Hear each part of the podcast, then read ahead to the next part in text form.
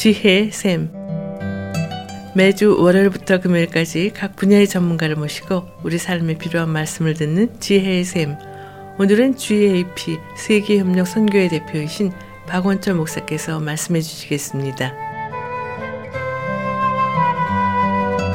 안녕하세요. 박원철 목사입니다.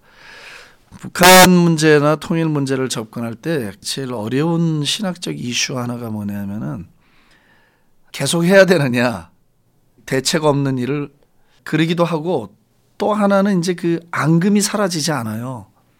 연세 드신 분들은 그 민족의 고난과 비극을 온몸으로 겪고 또 희생자들이 많기 때문에 쉬운 문제가 아닙니다. 그래서 북한 사역을 교회마다 다니면서 이렇게 하면 아주 극명하게 나눠져요. 교회 안에 반대파와 찬성파가. 난 근데 그 충분히 이해해요. 왜냐하면 본인들이 그 시대의 역사의 산물인데 그걸 다 도외시하고 그 경험은 아무것도 아니라고 무시해버리고 우리를 따르십시오. 그렇게 얘기할 수는 없어요. 그건 너무 무례한 거죠.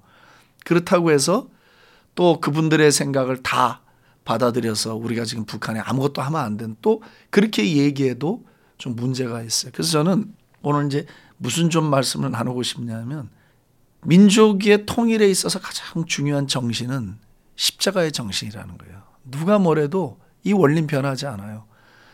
예수님이 하나님의 아들로 이 땅에 오셔서 얼마든지 하늘의 군대를 불러서 정리할 수 있다고 그러셨잖아요.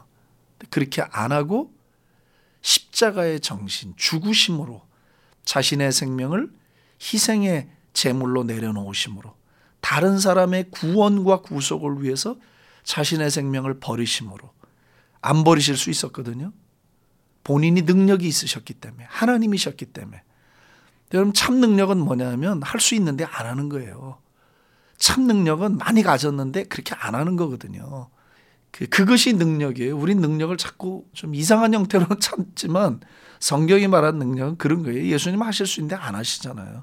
자신이 죽으심으로 성취해내잖아요. 사단은 그것에 속은 거고 당한 거거든요. 일격을 맞은 거거든요. 그렇다면 우리가 북한을 바라보는 우리의 자세는 어때야 돼요? 이념적인 접근을 하면 안 돼요. 이념적 접근이 아니라 신학적 접근을 해야 돼요. 십자가적인 접근을 해야 돼요. 그래도 용서해야 합니다. 이 말은 어떻게 들으면 좀 어폐가 있을지만 저희는 다 함경도에서 내려와서 저희 집안이 이산가족이에요. 저 함경도에서 피난 내려온 집안인데 다 피해자들이죠. 다 어려움을 많이 겪었고 그 제 영적인 은사였던 김중곤 목사님께서 이제는 하늘나라에 가 계시지만 그 김 목사님은 당신 자신이 아내와 아버지를 눈앞에서 죽창에 그 돌아가시는 걸 눈으로 직접 목도한 장본인이에요. 근데 그 목사님께서 한번 그런 말씀을 하셨어요. 그래도 우리가 용서해야 되지 않느냐. 그것밖에는 길이 없지 않느냐. 근데 만약에 그런 이야기를 다른 사람이 했으면 돌 맞았을 거예요. 피해 당사자인 본인이 그런 이야기를 하셨기 때문에 아무도 그 일에 반론을 제기할 수 없었어요. 근데 저는 제 마음에도 부족하지만 그런 확신이 있어요. 미워도 고와도 우리 앞에 해결할 문제는 십자가의 도밖에 없다. 그 십자가의 도가 뭐예요? 죽는 거잖아요. 십자가의 도는 펄펄 살아 날뛰는 게 아니고 내 십자가를 지라는 말이 뭐겠어요? 날마다 죽으라는 거잖아요. 죽음의 자리에 초대잖아요. 그게. 우리가 예수를 처음 믿을 때는 생명의 자리에 초대해요. 그러나 바로 주님은 우리에게 십자가를 지고 쫓아오라는 제자들을 주시면서 죽음으로 초대를 하고 있어요. 날마다. 날마다 죽음으로 날마다 부활의 영광을 맛보는 거거든요. 우리 민족의 앞날도 통일을 준비한다면 이게 제일 중요하지 않겠나. 정신적인 기초. 교회와 신자들 안에 머물고 있어야 할 탄탄하게 뿌리를 내려야 될 정신적 기초. 신앙적 기초. 그것은 십자가에 도라는 거야. 하, 쟤들이 저렇게 하니까 미워해야 돼. 고마워할 줄도 몰라.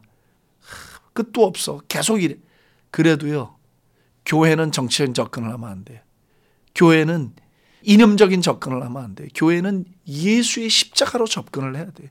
예수님이 언제 당신의 뺨을 때리고 당신에게 불의하게 행하고 말도 안 되는 죄목을 씌울 때 예수님이 언제 그들과 맞서서 싸운 적이 있어요.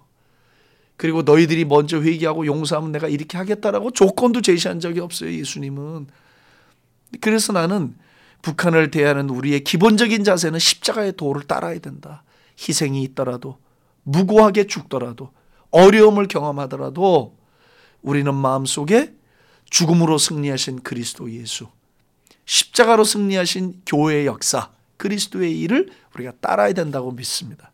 만약에 교회가 세상의 어느 정치 집단과 똑같이 힘과 권력을 사용하고 우리가 갖고 있는 많은 것으로 세상의 문제를 풀어가려고 상대한다면 나는 말합니다. 그건 더 이상 교회가 아닙니다.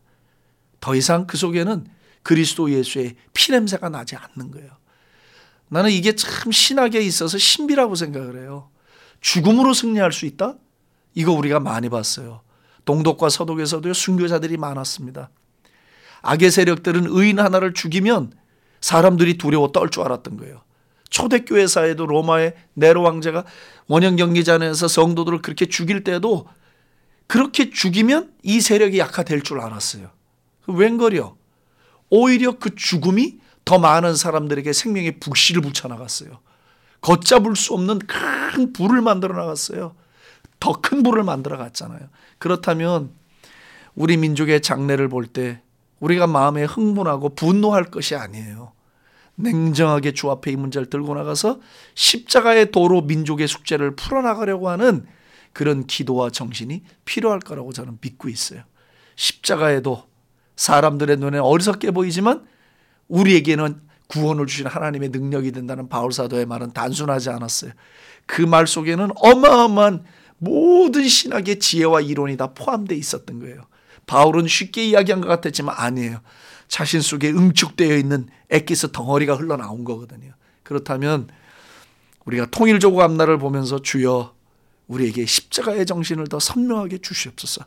십자가의 피를 오늘도 우리에게 더 충분히 적셔서 주여 이 피 냄새를 맡으며 민족의 통일을 대비하게 하여 주시옵소서. 왜냐하면 그 안에서도 전쟁 이후로 지금까지 흘린 많은 순교자의 피들이 지금도 있거든요.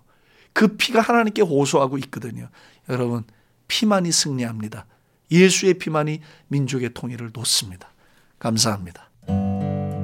지금까지 GAP 세계협력 선교회 대표이신 박원철 목사께서 말씀해 주셨습니다.